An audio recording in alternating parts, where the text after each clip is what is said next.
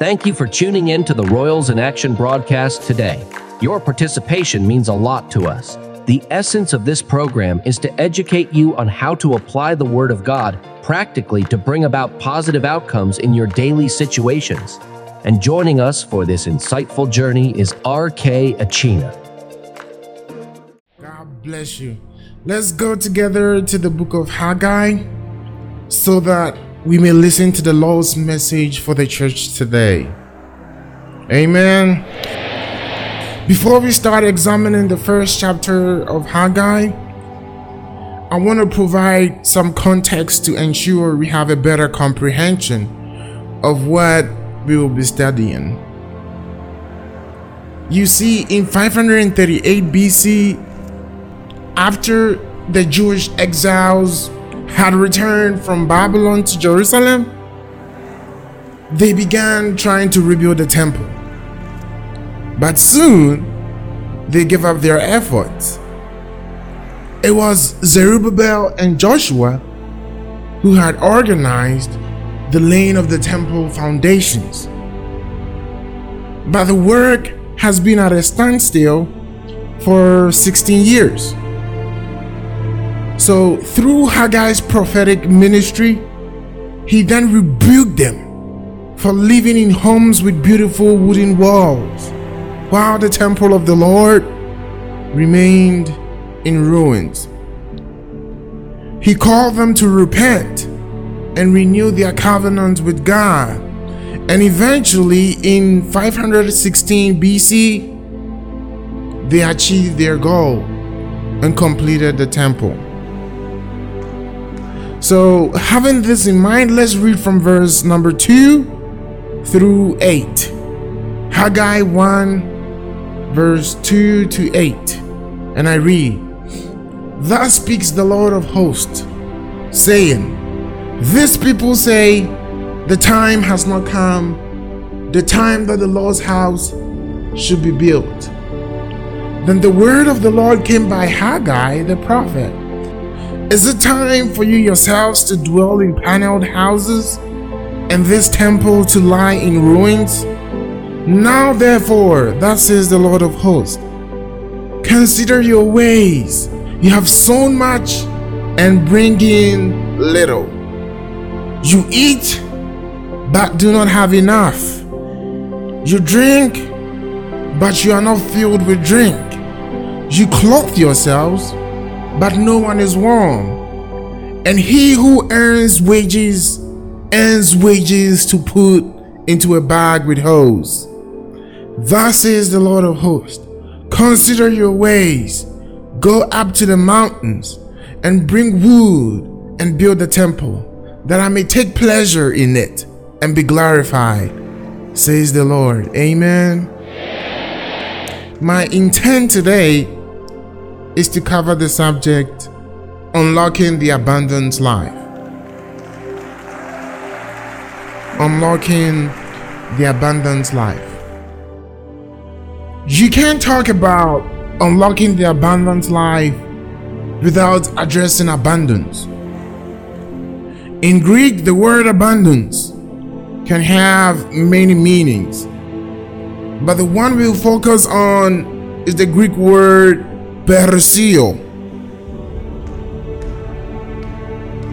Now, this word was translated in Second Corinthians chapter 9, verse number 8, as abound. God is able to make all grace abound. you see? So, what you might not know about this word perisio is that it has a sixfold meaning. First, it means to be extremely rich. Not just spiritually, but also materially. The word also means to supply plentifully. Not by God, but by you. To supply plentifully by you. It also means to have more than enough. More than enough. It means excessive as well. Another meaning is to cause to be intense. and lastly, it also means to have a greater advantage. So, all in one word. Amen. And interestingly, when Paul said God is able to make all grace abound to you, that word abound encompassed every single one of these meanings. Amen.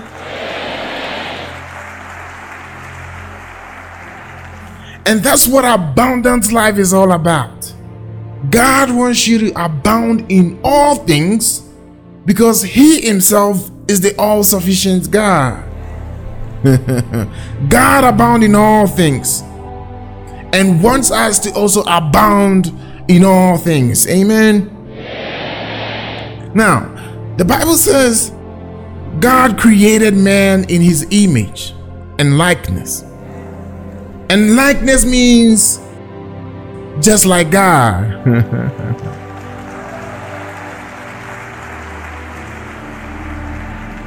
so you can see that it was his will. It was his will for Adam to remain in abundance, just like God. Are we catching this? And the garden in which he planted man was called Eden. And that garden had everything imaginable. The garden had gold, silver, food, livestock, you name it. It even had the tree of everlasting life in it. So don't let anyone fool you by saying abundance is not for you. It went away with our apostles. That's ridiculous.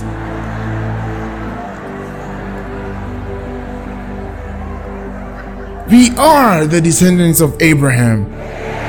And as heirs, we share in the blessings that he received, right? And if you're not aware, Abraham was a man who received and lived the abundant life. Genesis 13, verse 2 says, He was very rich in livestock.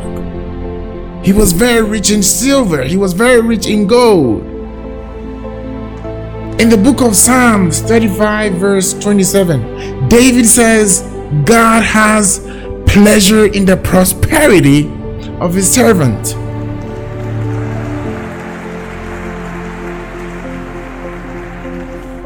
So abundance it's something that is for the Christian believer. Amen. But you might reasonably ask if God desires me to be extremely rich, why am I still struggling financially? That's a good question. And that's exactly what this sermon is all about. It's about uncovering the blessings of the abundant life.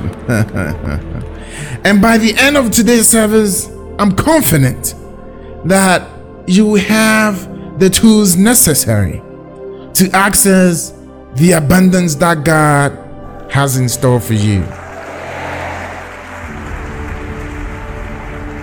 So, the probable cause of not having access to God's abundance in your life is because we receive and live in the abundant life by faith. Amen. Galatians 5 verse 6 tells us that faith works by love, which means love actually fuels the abundant life. because you need love to power up faith, right? And faith is what helps you receive and live the abundant life. Make sense?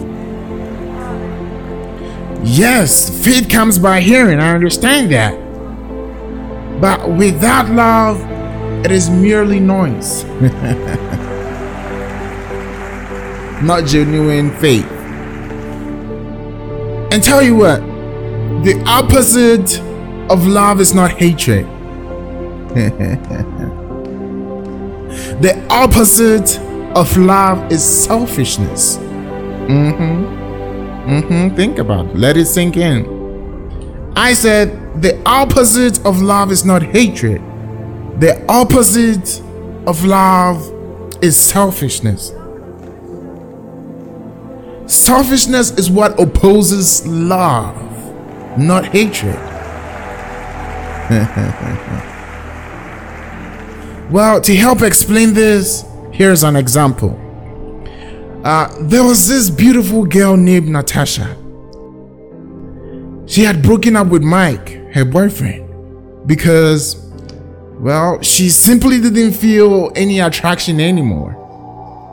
So, after a long year apart, she reached out to him with a written letter which said, Mike, I miss you bad. You've been on my mind all day long. You've been on my mind day and night. And I can't stand being apart from you any longer. Let's reconnect, okay? Oh, by the way, congratulations on winning the lottery. Hey amen. So now tell me, would you say she hated him? Of course not. She didn't. Could you argue she loved him? No. She didn't love him either. So then what? You're right, selfishness. She was only concerned with her own needs and not those of His. All about me and no one else. That's selfishness. That's selfish gain. Putting self ahead of others, driven by our own gain at the expense of others. And that's exactly what some of us do when we pray to God. That's exactly what we do when we worship Him with our tithes and offering. The underlying motivation here is selfishness, not love. Some of you show up in prayer meetings only when your rent is almost due.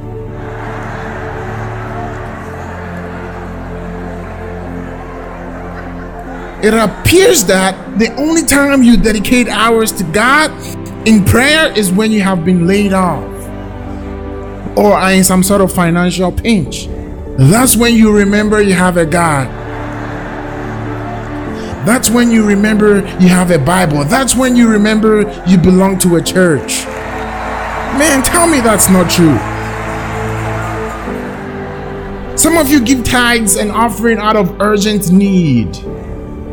You give because you need money to finance your wedding, to complete your house project, or purchase a car. So even though you are giving cheerfully, the underlying reason is your own personal gain, and that's selfishness. A wise man once said, If your prayer is selfish, the answer will be something that will rebuke your selfishness. Amen. Isn't that true? You may not recognize it as having come at all, but it is sure to be there. Amen. So that should explain why you are not seeing abundance in your life. It's because your giving and prayers are driven by selfishness.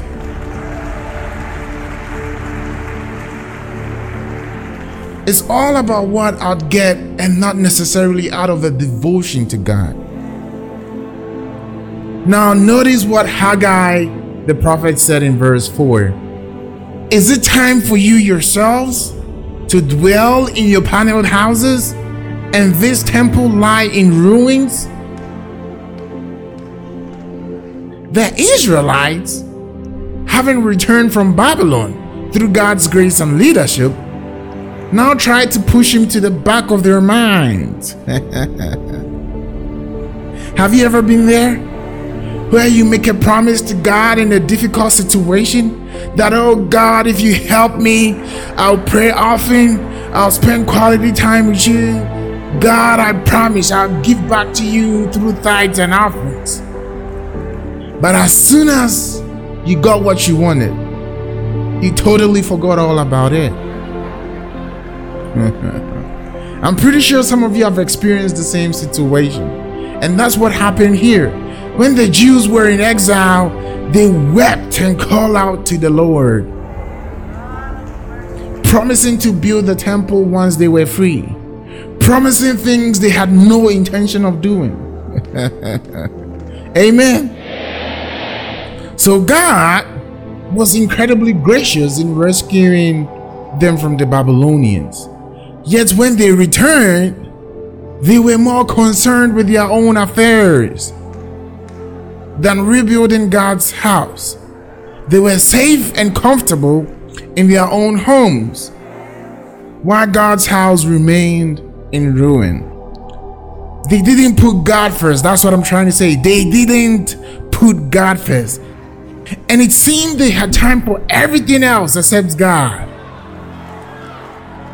And I'm absolutely sure that this same mindset still exists today. Nowadays, it has become all too easy to put your own selfish desires ahead of the will of the Lord. Making up all sort of weak excuses for not doing what God wants you to do. You're perfectly okay with staying up for two soccer games without a peep but if church goes just five minutes over, just five minutes over, you grumble like you just got a ticket from the police. Man, Lord have mercy.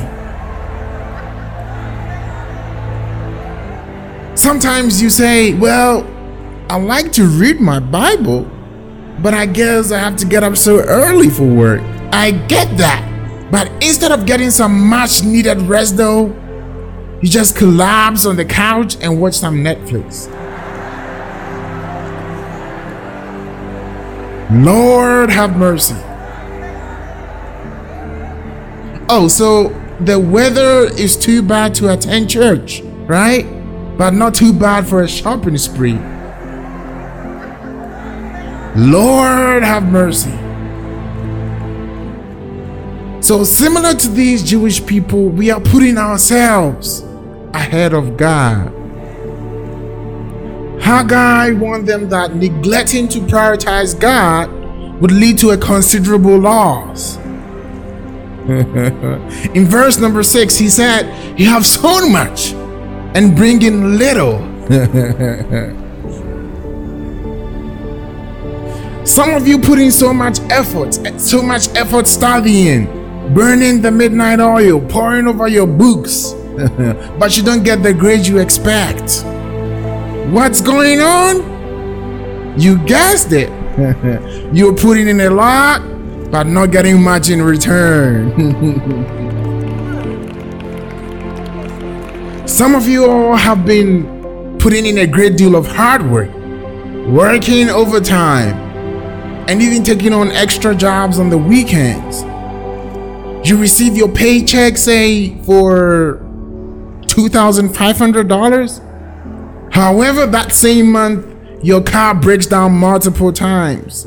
Your laptop won't turn on. Your kids got the flu. The TV needs fixing. Hey, the mortgage went up and you lost your phone. Before you know it, you're left with only 200 bucks out of the original 2,500. What's going on here? I'm gonna tell you what's going on. You've sown so much and it's bringing in a little. I like what the last line says in verse 6 you earn wages to put in a bag of holes. you earn wages to put in a bag of holes. That means the harder you work, the farther behind you get. Amen. Listen, if you truly desire to maintain your wealth, keep your possessions, have enough to eat and drink, and stay warmly clothed, then do the right thing.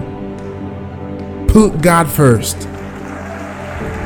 When you put Him first, everything else will fall into place. Amen. Here's one secret key to unlocking the abundant life. Write it down. One secret key to unlocking the abundant life. Change the purpose behind your giving. Change the purpose behind your giving. Don't give because you want God to do something for you. That's where we miss the mark sometimes. If you can replace your selfishness with love and shift your focus from trying to receive blessings to finding ways to extend the blessings to others, the Father Himself will start working in your favor and open His abundance to you. Don't get me wrong, it is great to recognize that we receive blessings each time we give, but that shouldn't be the driving force behind it. Never use selfishness as motivation for anything because it never lasts.